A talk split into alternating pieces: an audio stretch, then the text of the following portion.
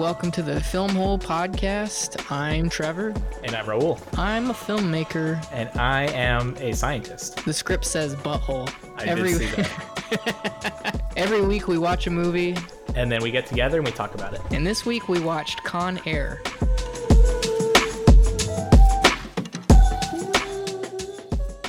What's your biggest takeaway from, from Con Air? Was good, but like I think they could have like cut it like 30 minutes shorter. Dude, I had such a good time. I remember being really blown away when I was a kid. It's just a thrill ride, right? I don't know if I can take another another one of these types of movies. That's like all I need for the rest of my life. Is Nicolas Cage's character like a hard ass Forrest Gump? They pair him with like almost like this Bubba Gump sort of dude. Like he kind of looks like him. Dude, is it the same actor? It's the same fucking actor. It was probably like a package deal. P- people love an Alabama war hero. The accent is so fucking funny. There's nothing I'd rather do than. He fights the guy underneath the plane, kills the man, and he's like, "Why couldn't you put the bunny back in the box?" Yeah, it's like, what? I want to be on set, like as they were doing, as they were. As they were doing some of these takes and mm-hmm. if when things cut they were like all right yeah good take good take nick or if they're like what the fuck is he doing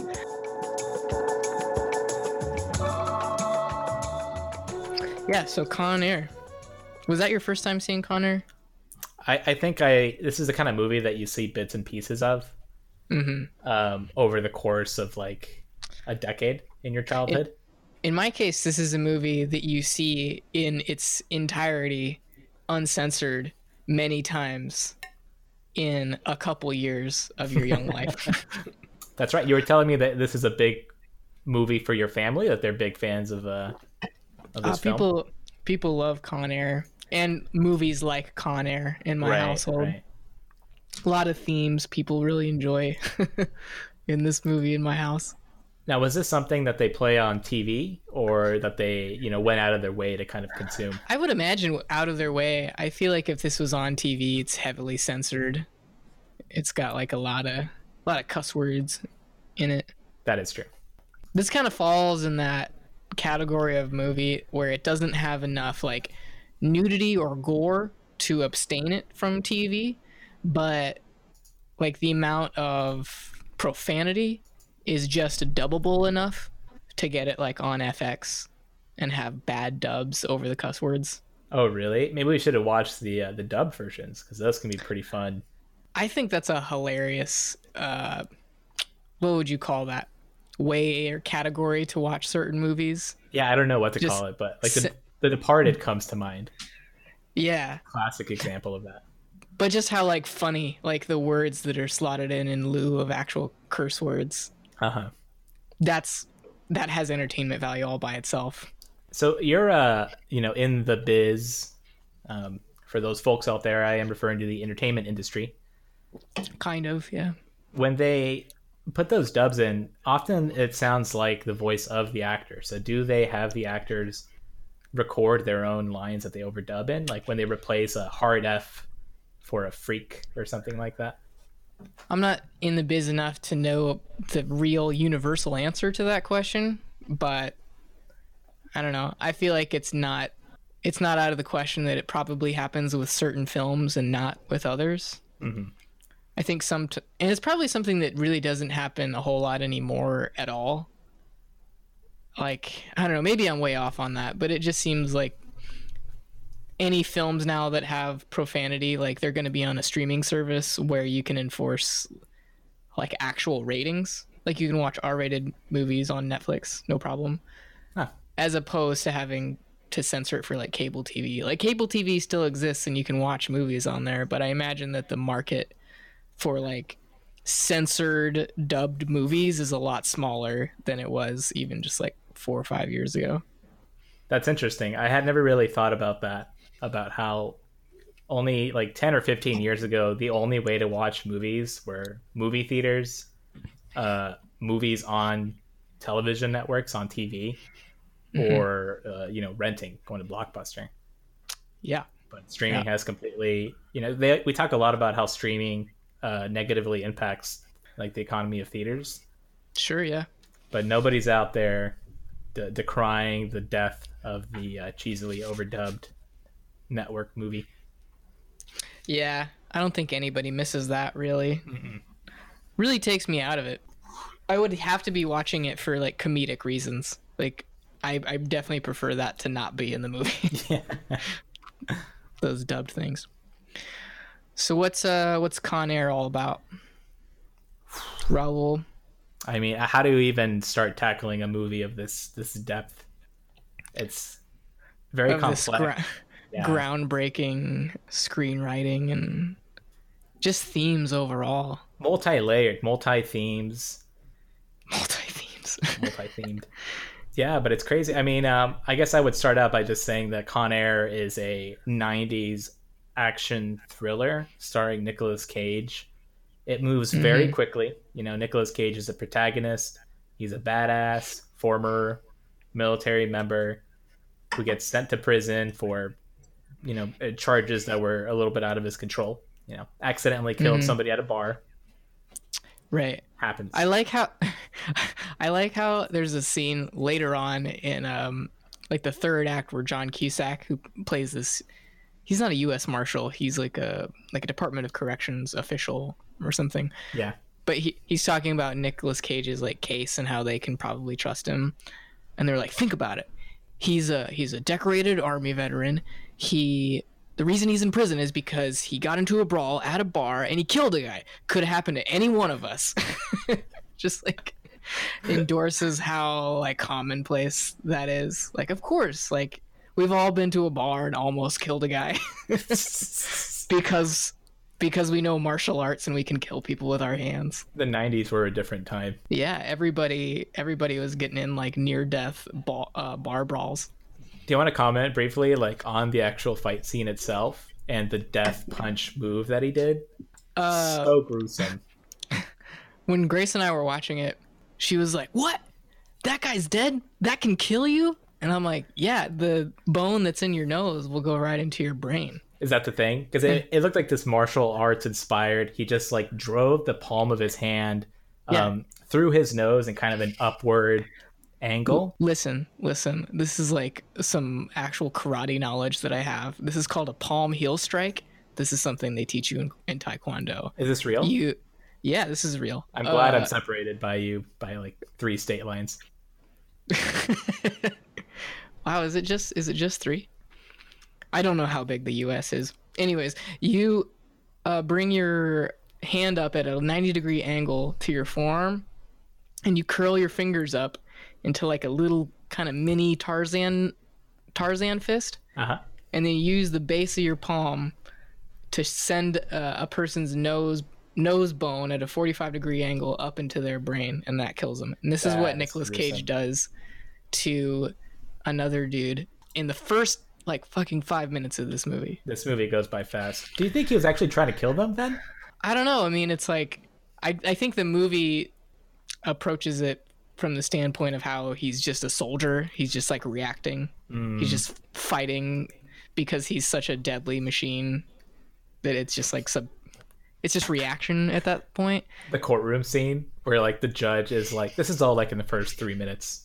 Moves very quickly. it's crazy how fast this exposition moves But in the, first judge is minutes. like reading him his sentence is like you are a like killing machine from the U.S. Army and like you know what you're doing, Mhm. um, so you should know better. Just like openly admits that this man is a killing machine, which I thought was so funny. he the way he, the judge speaks is very uh, machine like to me he's like Mhm. the regular laws do not apply to you because you have high training or something I- like I that yeah, yeah, yeah, yeah. Like regular laws and standards do not apply to you yeah because you are a killing machine. Yeah. To the credit of the movie, I guess, or dis discredit of the movie, the judge was kind of a bad actor, so it came off really weird. so we should back up and say really quick, Nicolas Cage, the whole movie is about Nicolas Cage being in prison. He is in transit and on a prisoner plane, and the plane gets taken over by prisoners. Spoiler alert. But the way he goes to prison is he is an army ranger, which I knew from also being in my household. For some reason, I, I knew all of like the elite, like military branch people Like I knew what each of them were for all of the different branches. So like Uh-huh. if you're in the Navy, like you're the baddest ass if you're a SEAL. If you're in the Army, it's an Army Ranger, and so on and so forth. Those are the only two I can remember. But he's it's a big deal because he's an Army Ranger. Came home right after deployment. It's like the same fucking day that he gets home from deployment. He's seeing his pregnant wife, Trisha Poe, uh, and they go out for a drink together. And this very cartoonish, like bully, starts picking on him. Why is he so mean? Unexplained. He's jealous, I guess. Jealous because he wants to be with Trisha Poe. Uh-huh. Um, real small town bullshit. But even then, like pretty unbelievable. Mhm. Like archetypes all the way around. It's like Nicolas Cage is like a flawless military guy. The bully is like a real loser, like bar bully Yeah. and Trisha Poe is this like perfect like blonde. So it all of all very unbelievable characters for different reasons.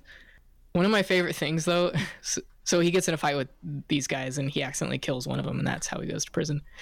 One of my favorite lines in the first few minutes is when that bully starts picking on Nicolas Cage. and he like start he pulls some money out and starts throwing money at him. And he's like how about you go buy me a drink soldier dick? Or something. And for whatever reason i don't know like soldier dick just like sounds so funny to me every time. Soldier dick? I, I probably think- because you don't you don't hear the word dick preceded by soldier all that often. Nope. I think that character was just meant to like infuriate the audience as much as possible. Like Mm. this super rude guy, like berating uh, an army veteran. yeah Yeah. The movie does this a couple times actually. Uh, I think uh, the screenwriters had the difficult task of villainizing a couple characters as quickly as possible, Mhm. including someone who's technically a good guy. Uh, John Cusack's character. no, no, no, no, no. I'm not. You're not villainizing John Cusack. It's the other dude, as as kicker guy. Oh, sure, sure. But that was to set up like the um maybe we should get a little bit farther along in the synopsis. I mean, so let's let's take off from Nicolas Cage in jail. Okay. We are now um, one minute and 12 seconds into the movie. Within this uh, opening sequence, we also go through the entirety of Nicolas Cage's stay at the prison. And Yes. it ends with him serving his eight years and he's ready to get released. But for some reason, his release involves transportation on board of a kind of specialized military plane vehicle that's especially Mhm. made for transporting convicts one place to another. Yeah. I wonder. I, I'm sure something like this has to exist, right? Like, I don't know. But it is a pretty bizarre looking aircraft. It's all what you would imagine a, a plane for prisoners looks like. There's some cages. There's like all the seats have things for handcuffs to be attached to. So everybody's kind of locked in place. Really uncomfortable looking aircraft. But I've, in my normal civilian life, I've never seen anything that looks like that. Yeah, yeah. I mean, it looks really like a military vehicle, almost like a military airplane. Mm-hmm. It doesn't look like a domestic airline. something that I never really noticed in my previous viewings of this movie, and I just noticed it when we were watching it the other night, is it only opens in the back. Like there's no side doors. Oh, It, really? there's just a ramp like on the back of the plane, like a military plane. Yeah, yeah. Okay, and then from here, I think you can probably take it from here because I'm a little bit confused about like the whole setup of who the bad guys are that are on the plane. Yeah, so I'm not really sure where everybody's going on this plane, but it's like a lot of really bad people on this on this one plane going to some other place. Seems like kind of a dumb move on the the Department of Corrections side cuz they seems to they seem to have very strategically placed all of these very very dangerous criminals on like one plane Uh huh. who are I'm assuming prone to escape attempts Yeah, and they're like, let's just put all these guys together and completely outnumber our guard force. the worst of And- the worst, and Nicolas Yeah. Cage for some reason. Right, right, right. And so there's the sequence where they're like, all right, all the prisoners are coming to get on the plane. They come in on this bus, and as people get off the bus and onto the plane, John Cus- Cusack is doing voiceover explaining to a couple U.S. Marshals and us, but explaining to them who each character is getting off the bus, what their crimes are, why they're in prison, how long they're serving, to give you, the audience, the sense of like who you need to watch out for. So, one of which is John Malkovich, uh, who plays the main villain, Cyrus the Virus. Mhm. I forget the other actor's name, but the guy who plays Marcellus Wallace in Pulp Fiction. Oh, Ving Rhames. what a name. Ving, Oh. Ving Rhames. He's I like the only one whose picture doesn't pop up on Wikipedia when you hover. His name's Irving, Irving. but it's just put it just says Ving. Ving. That makes sense. But yeah, I mean, just a, a whole motley crew of characters with a lot of like big name '90s actors at the time, including John Malkovich, um, Steve Buscemi, but I guess we don't we're not introduced to him until later. Uh, Mhm. Marcellus Wallace from Pulp Fiction, uh, Danny Trejo, Danny Trejo, yeah. yeah, he's really good in this one. And then um uh Dave Chappelle. Dave Chappelle's all in people. it. Yeah, yeah. This I'm gonna I'm gonna talk about this really quick before we get going. the casting in this movie alone is ridiculous. Like you have a mixture of I don't know how serious this movie like takes itself, but the fact that they're casting a known comedian, Dave Chappelle, like as a pseudo serious character. I mean, it's like a this is a serious quote unquote movie. You're like, let's put a comedian in one of these roles. So that's uh, Exhibit A, and then we have uh, John Malkovich, which maybe the perception of John Malkovich was a little different in the '90s, but it's like is John Malkovich. Yeah. He's playing John John Malkovich as Cyrus the Virus. Yeah. Watching him in anything is is ridiculous, and it just there's a special sauce that comes with being John Malkovich, and it seems to be a little out of place in like a super villain. And then we have Steve Buscemi of all people as like a Hannibal Lecter kind of surrogate. And it's like, what is? Oh, and we have Nicolas Cage obviously as as the main badass character. Mm-hmm. So what's what's going on here? Who is like, we need to get all these characters that do not fit into your typical action movie and put them all together. Do casting directors get Oscars? Because whoever put this together either deserves an Oscar or jail time. yeah, I would agree. I would give him an Oscar. Mm-hmm. I enjoy I enjoy what the casting does for this Yeah. movie. Absolutely. No, I'm not complaining at all. It, it- it's it's a fair to say it was probably a Hollywood blockbuster at the time. An excuse to put as many big names in together, Totally shake it up, and see what happens. agreed. Yeah. I'm gonna double check how much time the opening sequence took. Yeah, the whole opening sequence was like five minutes. Five minutes. So, the main portion of this movie takes place right after they take off on this airplane, hmm and all of the uh, all of the complications that ensue after that. So as far as synopsis goes, I think we're our job is basically done after saying that the convicts take over the plane in a Right. in a- as an escape attempt that they've orchestrated, Right. and then we don't have to sit through every single action point that happens after that. Right. It's just a it's just a regular 90s action movie Yeah. beyond that point. Bad guys on the run, good guys chasing them. And Right. Nicolas Cage is there to save the fucking day, Right, right. which is literally a line in the movie. Yeah, no, I was gonna pull that up later as like one of my favorite scenes, where he like Okay. literally says, "I'm here to save the day." The fucking day. like who says that? I'm to save the fucking day. I think that Nicolas Cage might have like mixed up the script that he's supposed to be reading off of, like versus some other uh, like summary sheet of what his character was supposed to be. I think that that is that movie's attempt at being self-aware. Yeah, where it's like, uh, you know what the craziest thing, like the dumbest thing that he could say right now is like, I'm gonna save the day. You throw like a an f bomb in there and make it seem like Nicolas Cage is being kind of self-deprecating or something, or just aware of how ridiculous saying something like that is. uh huh. I feel like the screen the screenwriter who wrote that, or maybe it was Nicolas Cage who improvised it. Whoever did that thought it was like a really legit choice. I'd love to think that that was like a first take that they were going through, and Nicolas Cage was like, and then I'll say something like, and then I'll save the whole day, or something like that. You know, not that, but something like that. Uh huh. But then they just went with it. But then he says exactly that, and they were like, "Oh yeah, that's actually really good. We're gonna keep that in there." And even Nicolas Cage is like, "Are you sure?" Even Nicolas Cage is like more self-aware than to think that's a good idea. It's like, don't you Uh-huh. think that's a little bit on the nose?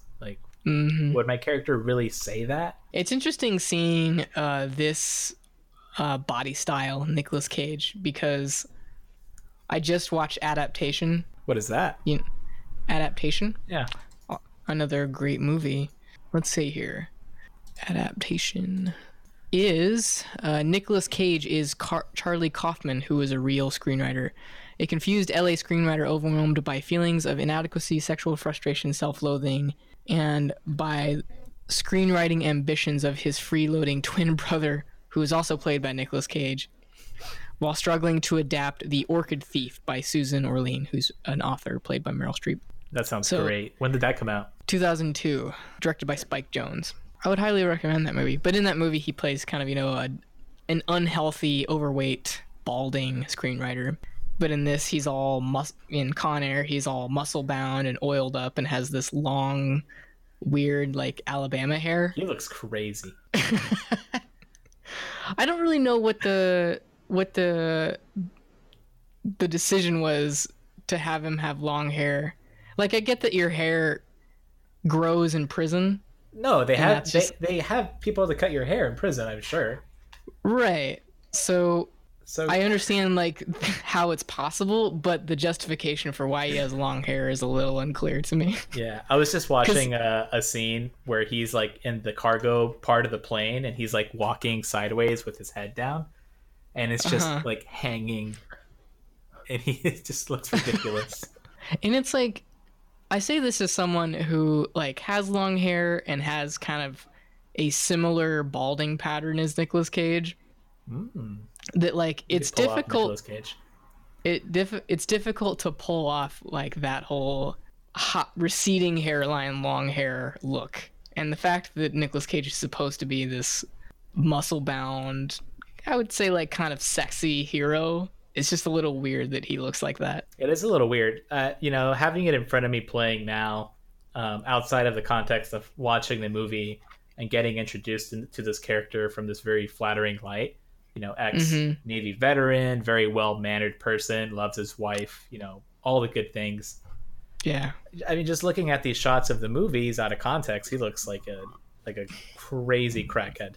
yeah crazy crackhead is a great way of putting it No, but the arms look good. The arms look good. yeah so I don't know like how much body change he went through for adaptation but he looks so different in this than he does in that I'm gonna look it up. Oh, you're right. Yeah, it looks very different. hmm But I don't know if there's some sort of special effects in that other movie going on. Yeah, Hollywood chameleon here.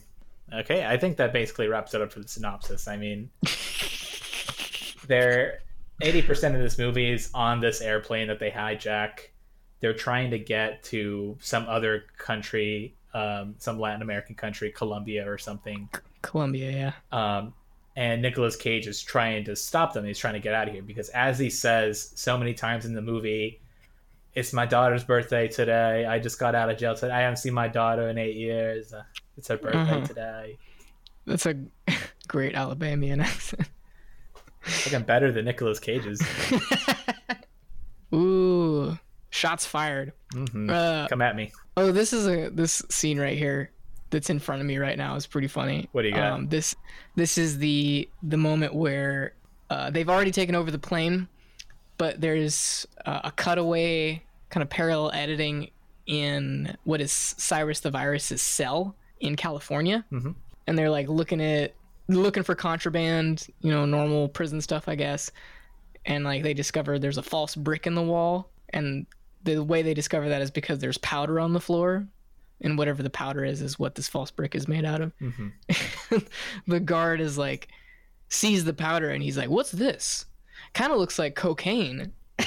it's, there's plenty of like white powder substances out there that look like what he's touching. Plenty. That immediate immediately jumps to cocaine.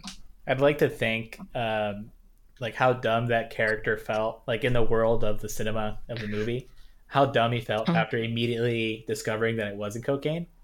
Mhm. I can just imagine his internal dialogue. I'm like, oh, why did I jump to that so quickly?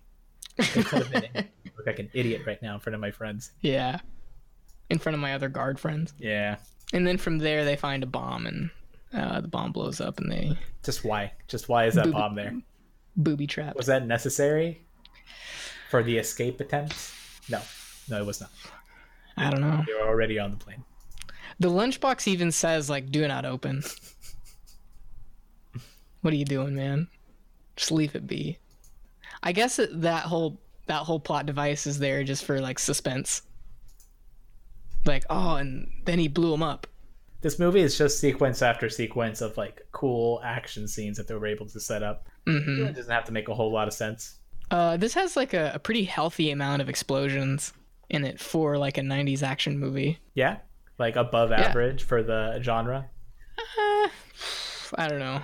I would guess I would need to watch more of these to have a better sense of that. But you know, I always feel like there's at least like one kind of cool walking away from explosion in these types of dumb movies. Uh huh.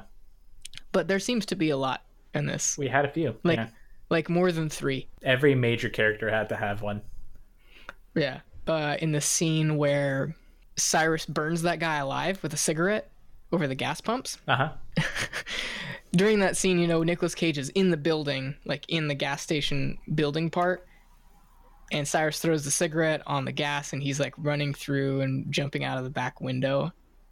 And like when that happened, like the explosion is like right there, right? It's like this pretty small building, and Nicolas Cage is just like jumping out a window. And what's like the maximum distance that like a, a human can like jump, like laterally? You know? Yeah, yeah. like a, f- a few feet right, right.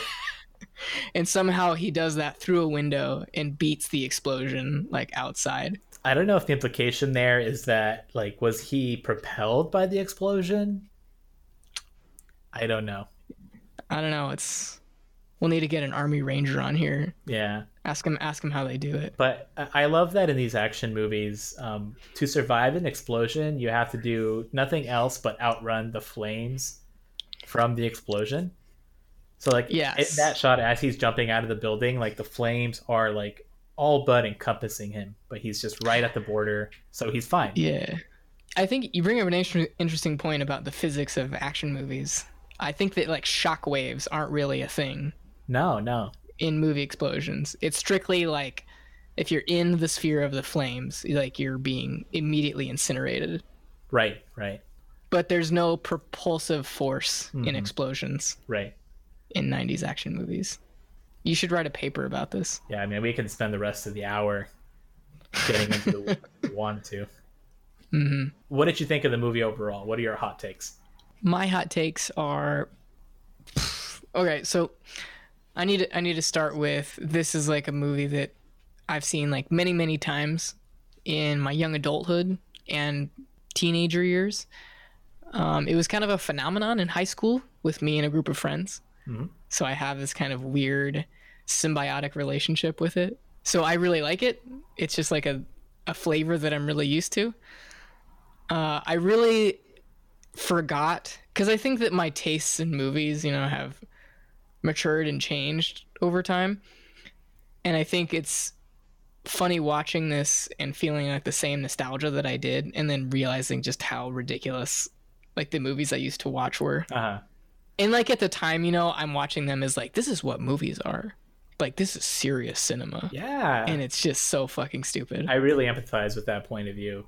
It's so many movies were like were like that back in the day that you just take that to be very normal. I, I guess movies used to be a lot less realistic or followed a lot less. Um, and I, I'm using the word realistic like in the sense of realism sure. in movies. I don't know if I don't know if it's so much about like movies used to be less realistic more than just like us with our child brains, like what we accepted as realistic. hmm You know, because there's like you know even in the '90s, you know, there's good like realism cinema, and there's like very stupid, unrealistic cinema now, and I think it's just like our self awareness changes. Well, it's just it's kind of like a, a hypothesis. I'm thinking like even farther back to think like the 60s and 50s, maybe 70s. Like Sure. people in movies just acted differently. It they Yes. they were never striving to did. act like real people. Yes, They they had like a mm-hmm. style that like that is true to a degree. Yeah. you watch it and you're like, "Oh, that's movie acting." There's probably some like better scientific th- uh, theory and uh, paper about this out there somewhere. I'm sure there's actually tons of information about this. But yeah, you're totally right. It seems like my my guess would be that because of early sim- cinema's like proximity to theater, Uh-huh. kind of being like the main form of entertainment Yeah. that was like that that in theater like that requires a certainly a different style of acting because you're having to kind of exaggerate everything like you're projecting to an audience and i think the history of that goes as far back as like you know you're you're literally like using crazier expressions using your voice in a much more projecting way so that everyone in the crowd can see what you're doing Right. like you have to be larger than life on the stage. That makes a lot of sense. And I think when movies came along, you know, the natural people that you would see in movies were also stage actors. Uh, so I would imagine that just the school of acting like took a long time to evolve to be a lot more subtle in film because they realized that film had that capability to show subtleties of acting. Right. And, and we talked a little bit about, um, you know, last time we were talking about the master. We were talking about Joaquin Phoenix's mumble acting, and I feel like Mhm. mumble mumble movies, mumble actors and mumble movies are a consequence of people trying to go all the way towards realism. Yeah. Have you ever seen Manchester by the Sea before? No. I, would- I'd highly recommend that movie. Casey Affleck, another great mumble actor. You know, go pets. Dunkin' Donuts. I love that. Uh, but they, they have like great scenes in that movie that you just imagine that that is exactly how things would happen in real life like telephone sequences like where they kind of talk over each other a little bit or like mishear each other uh, because of the way phone calls work and, and we've all had these experiences of phone calls kind of stunt conversation just because there's a natural natural time lag you don't get the yeah. uh, body language response from other people. Uh, which is all just to say, let, us get back to the movie at hand. Um, like that, at this point in the '90s, um, obviously people didn't act in this like over dramatic way. From older movies, I'm thinking like Night, Twelve Angry Men, where it was very theatrical. hmm At the time of watching movies like Con Air, um, I could almost half believe that they are realistic depictions of how people act in real life. And I think this getting back to like more your point, but now in retrospect, seeing these kind of things, they they seem ridiculous. Like the way they act, like the lines that they give. I'm like nobody says that. Give me an example. Nobody says I'm going to save the day, unless they are a character in an action movie, Right. right? Even ironically, which is what he's doing in that scene. You think he's doing it ironically, the character? Yeah. Yeah, I think he's doing it ironically. I don't think he has it in him. He's too straight edge. Nah, I think I think that's uh, their idea of being clever. The people who- wrote that. I love to your point about him being so straight edge though. I love the way that comes across in this movie. Like there's several sequences where you know Nicolas Cage is you know he's having to pretend to be a bad guy in this movie to stay amongst the prisoners to be trusted by the prisoners Yeah. and that manifests in pretty funny ways because the movie portrays him in such a way that he's so straight edge such a good guy that it's very difficult for him to like act all bad Right. in those situations so there's like several parts where I'll just talk about one of them where they're going to execute some guards like outside the plane I knew you were going to go to this eh. part. I'm trying to find it right now. but it, one of the prisoners is like, "All right, we're gonna off these guards," and Nicolas Cage has to some, find a way to prevent them from doing that, but also not give himself away as someone who's sympathetic to these people. So that's like a fine line to walk. And he's forced into this very awkward situation where he's like, "Oh man, like no, no, no, I would, I would love to kill these guys for sure." It's just, it's like almost like sitcom level dialogue. No, no, no, I would, no, I definitely want to kill these guys. No, no, no trust me. You want to watch Like, it I'll- again? sure. So go to timestamp one hour, nine minutes, and 10 seconds. Oh no. What the hell you think you're doing? It's time to off the pigs. Time to Can't off the do that. pigs. Tell me why. They're hostages. We need them. Th- Why the fuck you care? Hey man, Hey man, come on. I can't, I think can't of think- a thing. I'd like better than to put a bullet. that's the part I'm I'm talking about right there. everyone- He's like, "Hey man, like, I would like nothing better." And they, I really think it's funny when his like accent just like comes out of nowhere. Like, I really feel like the you forget that he's from Alabama in this movie until like certain words are said. Better, I would like nothing better to put a bullet. And as he's like enunciating each of these words, he's like kicking the guards down on the ground. They're already on their knees. Then to put a bullet in one of the heads of these pigs, or, or something like that. Uh huh. and it just comes across like you as a normal person if you saw that you would be like this guy is totally a good guy. Like he's he's lying so bad right now. I don't trust this guy at all. Yeah, it's so contrived, like the way he just goes from like I gotta like save these people mode to just like, hey man, you know I wouldn't want anything more than to put a bullet in these pigs' heads. it's just like how do you not know that there's something up with Nicolas cage does not act like a criminal I mean, let's just take a step back. The, the plans of the of the criminals that orchestrated this heist of the airplane, which was just a few, as far as I can tell, mm-hmm. maybe three people on the plane were behind this plot. Mhm. But their expectation of everybody else on the plane was that they would just go along with their plans, which I feel is not a given. Like they assumed when they overpowered the guards that all of the other convicts would automatically be on their side and be cool with the whole plan. yeah very assuming on their part Right. It, it kind of goes. There's this kind of mindset about criminals and cops that is kind of outdated now. But just like the idea Mhm. that like there's two sides. It's like law and chaos, cops and cops and robbers, and that all of these Uh-huh. people are on the same camp. All of the policemen and all of the convicts and all the bad people are on the same side, and they're fighting a war. Mm. But like in re- duality of man yeah, but in reality, like none of the convicts are necessarily like buddies with one another just because they're all convicts. They're also all fighting one another and have motives and incentives that may or may not align. yes man that's very deep Yeah. Criminal Real- justice system. That's like something John Cusack's character would say in this in this movie.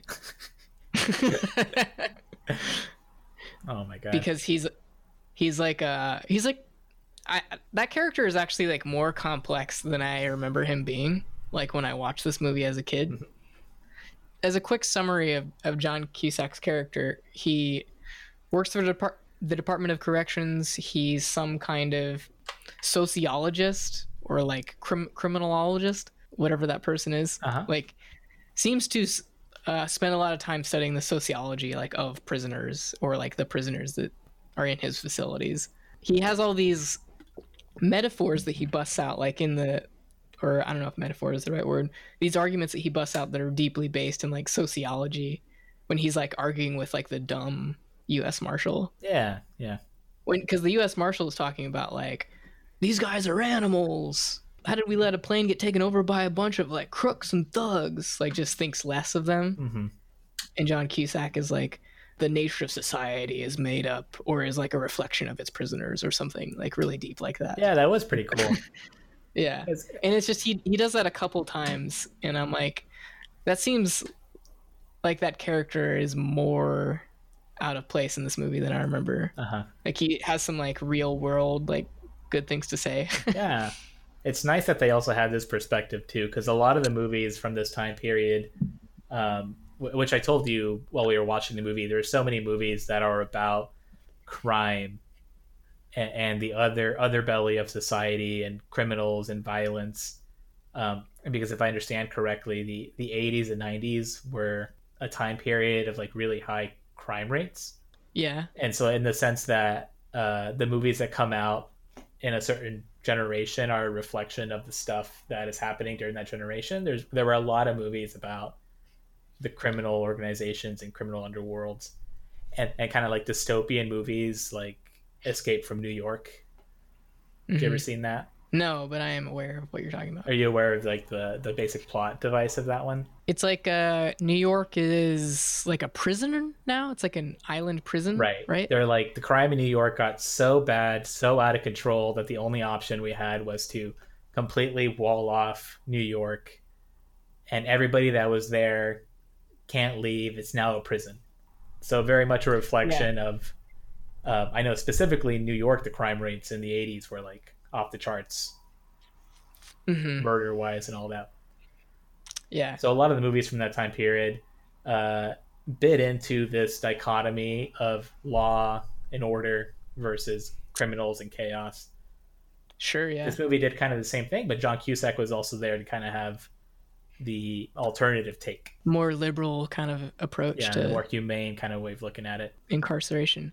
Though what's so weird is that like in a lot of other ways this movie is more conservative or at least like I think a lot has kind of like conservative themes or people that you in the conservative camp would be val or would find valuable. Uh huh. Like what? So like he's kind of like a normal like archetypal guy like coming to like coming home to her his wife Mhm. like after going to war we've got to support those troops he's like an unblemishable character like within the movie and he's just like a straight edge good guy among all these criminals. No like moral gray areas Mhm. at all. Isn't a very believable character.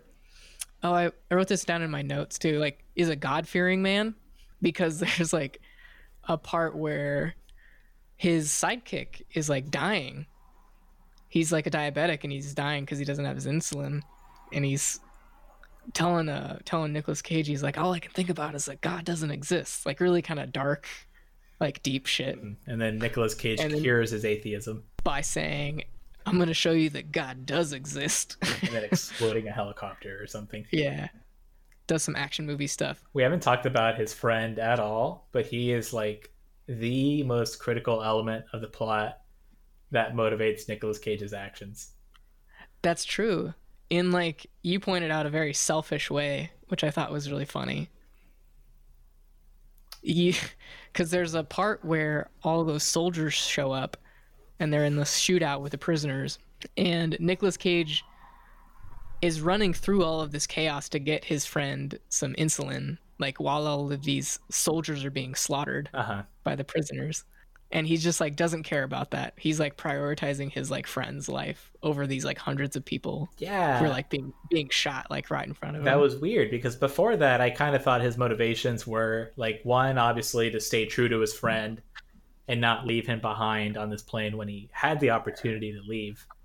Um, Mhm. And two, I thought his motivations were also just to put a stop to this this thing, like this revolt, and to try to minimize damage and lives lost. Because I thought he was like a good person that was just interested in that as an outcome.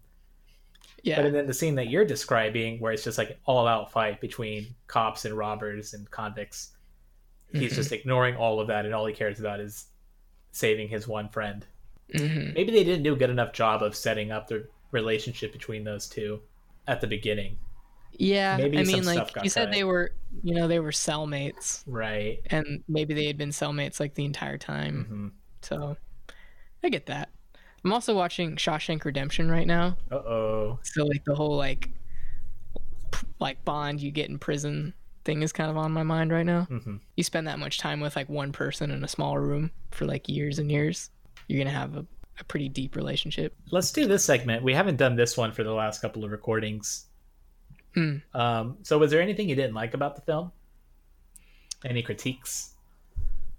I don't know if critique is the right word to use for this movie. I think like you have to enter into this movie like with a general acceptance of it being bad. If you wanted to, you could like- rip it apart, right? Yeah. I mean, I don't take this movie seriously at all, Uh huh. and I and I hope no one else does. but yeah, like I have no like complex expectations fr- from this movie, so I love it for what it is, which is fucking stupid. Yeah, overall, I I like it for the most part. The action sequences can get a little bit monotonous at times, and the final mm-hmm. scene of them in Las Vegas, it it just turned it all up to eleven. Like the ending sequence of the movie is the plane lands in the Las Vegas Strip of all places, and the Mhm. police swarm the plane and and are busting everybody, guns open, and you think this is going to be the end of the movie. Well, We're at a Yeah, good stopping yeah. point. I have I have something to say about Yeah. this. Yeah, well, it's like this scene is like in my memory, and I just like kind of you know I've seen this movie a lot, and I kind of just forgot about the whole scene that follows, which is like when the plane gets like busted and the cops and everybody shows up. It's what you would expect, right? It's like the end of a movie where they're like on a street and there's ambulances and like sirens and lights and everything and like you're like all right this is like the final act of this movie Right.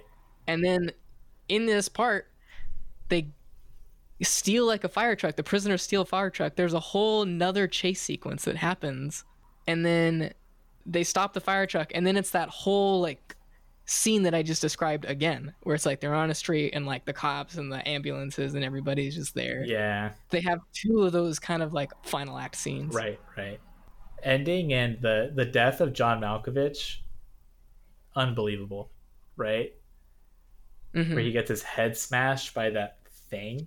some kind of like junkyard compactor thing Yeah. Like I, I could only describe it by just imagining a guillotine, except that it's like powered like a bl- like a blunt object. and it's just a guillotine. blunt like weight going up and down. And John Malkovich's head conveniently lands right underneath it and gets smashed. yeah And that's the end of the movie. and that's the end of the movie how would you score this one out of ten I'd give it a, a neon. Now I feel bad. I'm trying to renormalize. I feel like this should be on another scoring system than the other ones. Okay We're gonna get hate mail from the fans. Like, oh, you gave the master a six, but you you gave this one a seven. What are you what are you trying to say?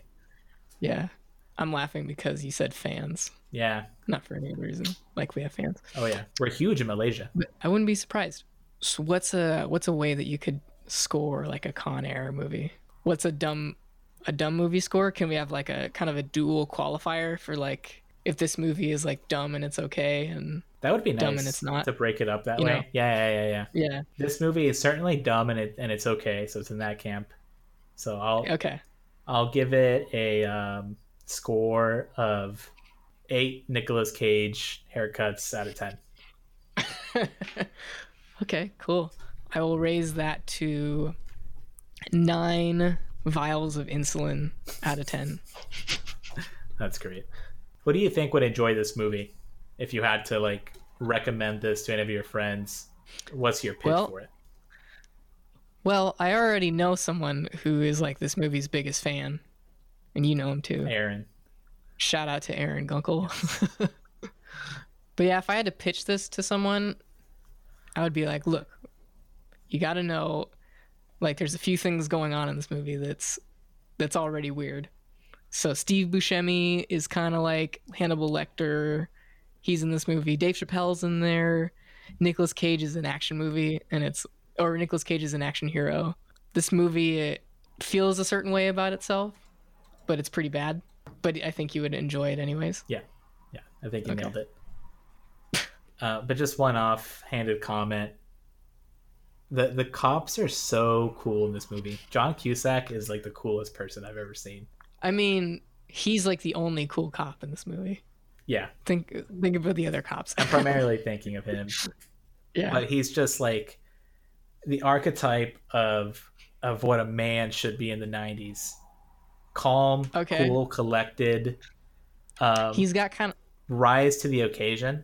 he kind of reminds me of like like kind of a, a beatnik like character in the 90s. Yeah, Maybe it's just like that his hair is black and it's all slicked back. yeah, yeah. And like some sort of visual association with that in the 90s. He plays a lot of like cool characters. Like the one movie I want to watch with you, uh, Grosse Pointe Blank. He has a very similar kind of aura of cool about him. It is very particular. Okay. Anything else? We can um let's let's do the exercise of like picking our, our picks for the next week. Okay. I will put another star or a star by Akira, and I will put one by Grosse Pointe Blank because I'm feeling friendly. Ooh. Because you said you really want to watch that one. Okay, great. I, I will put one under. I'm trying to think forward to like what would be good later on, something that's very different than what we've watched before. hmm I think Evil Dead would be cool. Sort of like classic cult horror movie. Yeah. Good choice. I'm gonna start putting stuff behind Raising Arizona, just so we can get back to the cage. Okay. And I will put, I'll just put one for Akira. And so we put those, put that data into the movie picker algorithm. Boop boop boop. Press boop, compute. Boop, wait, wait, boop, no, wait for it. Boop boop boop boop. Press compute.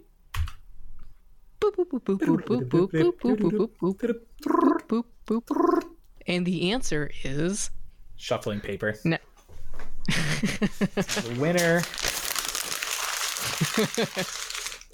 Akira. Akira. Yeah. All right. So next week All we're gonna watch Akira. Congratulations, Akira. Do you want us to tell us a little bit about that movie, Trevor? That was one of your picks. Shuffling paper. I got you. Uh, Of course. Akira, in 1988, the Japanese government drops an atomic bomb on Tokyo after e- ESP experiments on children go awry. Are you describing the plot or just like the background of the movie? The plot. Okay. I'm like, holy shit. Did you think I was just like doing that, like from memory? No, I didn't think you were doing it from memory, but I thought you were just like reading like something on Wikipedia about like the history of the movie how it got made. Oh, okay. I see. Got it. In 2019, that's actually yeah, it's like now. Yeah, that's cool. In I like 2019, 31 years after the nuking of the city, Kaneda, a bike gang leader, tries to save his friend Tetsuo from a secret government project. He battles anti government activists, greedy politicians, irresponsible scientists, and a powerful military leader to, until Tetsuo's supernatural powers suddenly manifest. A final battle is fought in Tokyo Olympiad, exposing the experiment's secrets. Oh, cool. So this is Dude, a. this sounds so cool. It sounds cool. It, it did come out in the 1980s, right? Yeah. And then just for the for the listeners, this is like an anime movie. Mhm. Apparently, like a very classic anime Japanese film. Yeah. It's very highly regarded. I, I hadn't heard about it before, but I'm excited. Yeah, same. I've never seen it, but I, I've always considered it some kind of classic. Nice, nice. And of course, we'll be uh, watching it with the original Japanese vocals and subtitles, right? With like the hardcore anime watchers. Is that what we're supposed to do? Uh, yeah, yeah. But I was just joking, though. We can do dubs if we Oh, want okay. to. I was, I was like, I don't really want to. But apparently, that. like that's the way. Like the hardcore people that are really hardcore about Japanese anime, like you're supposed to watch it with the original voices. yeah, But I don't know. I I, don't know about you, but like Dragon Ball Z just wouldn't be DBZ without the Goku voice actor. the the actors like who, and I think maybe it's just like a nostalgic thing because we grew up on those voices, but like the character of Goku is like very synonymous with uh, Sean Schemmel for me, Uh huh. and same with like the the guy who plays Vegeta. Is that the the name of the person? It's like yeah, because it's like the like you watch like the Japanese voice version of that show, and you're just like none of this sounds right. yeah. No, I really Yeah. don't like it.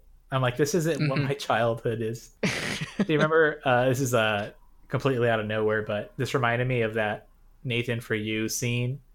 Uh, this is a quick throwaway, but Nathan for You was trying to make a service for that when your pet died, that you could make like a video of your pet with like a voiceover. so the pet's like, um, like, oh, I died. I'm in Yeah. heaven now. Um, I'm very happy now. yeah, They had like a an Asian guy do the voiceover. it's really like bad. Yeah, The the sound of it I can't do it, kind of but unintelligible. I would recommend not doing it. and then the kid is just like so shocked. He's like, "Why does he Yeah. sound like that?" That's how I feel when like I listen to the original dub of Dragon Ball Z. because they have it on Uh. Hulu. Right. Dragon maybe Dragon Ball, but I wanted to watch it, but they only have the Japanese dub on it. They don't have the English one available. So I Mhm. gave up right away. I'm like, I don't want to do this.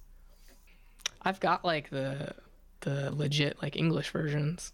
I think I do too. I think you probably gave it to me, but I remember there was like a there's like a semester or something like when we lived in Oliver where you were just like running through all of the the Dragon Balls mhm.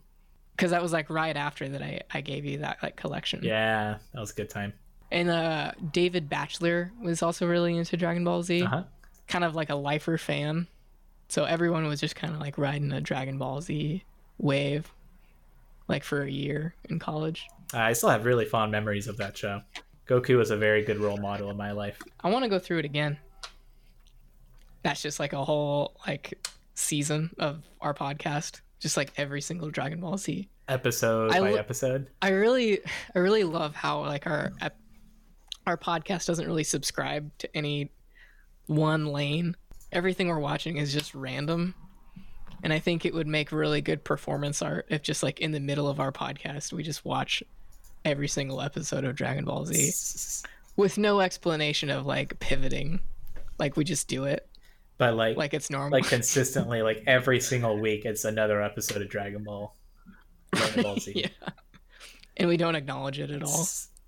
That that's all all we're watching. I mean, one episode a week, and there's hundreds and hundreds of episodes. We just do this for four uninterrupted uninterrupted years, and then at the at the end of that, we're like after we get Dragon Ball GT, we're like, um, and next week we're gonna watch Point Break, yeah. I think that would be hilarious. a prank for year in the I- making. I uh, lack the discipline to pull anything like that off, Yeah. but that's a really cool idea. Thanks for listening this week. Our music is by Double U. Look them up on Instagram at underscore the word double and two U's. Editing this week was graciously done by Trevor Mowry. Bet your ass it was. Wherever you're listening, give us a good rating. Tweet us at, at FilmHolePod on Twitter. Thanks again. See you next week.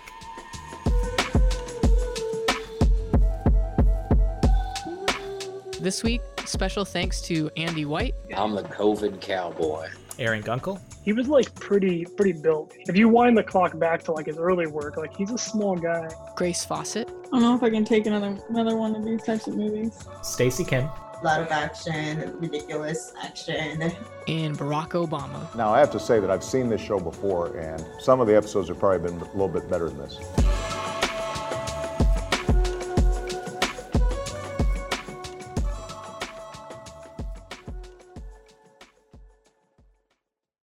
Yeah, I, I think I might need a practice round on the retelling Riley's Twitter handle. Okay, write it that's under fine. there. Look him up, and then what is the name Look- of his Twitter handle? You got it right. Underscore W. underscore the word double and then two U's after that. Look him up. Uh, look him up on Instagram at underscore double. Ugh, oh my god. Our music is by W. Look him up on Twitter with hashtag um, at Nope. Not Twitter. handle. Instagram, Ah, shit. not Twitter. Look him up at at underscore the word double double U on Instagram. That's underscore the word double and two U's. I'm definitely sending this to Riley. Well, he's the one with this really obscure name. yeah. Oh, are you done? Yeah, with that line. Oh, okay.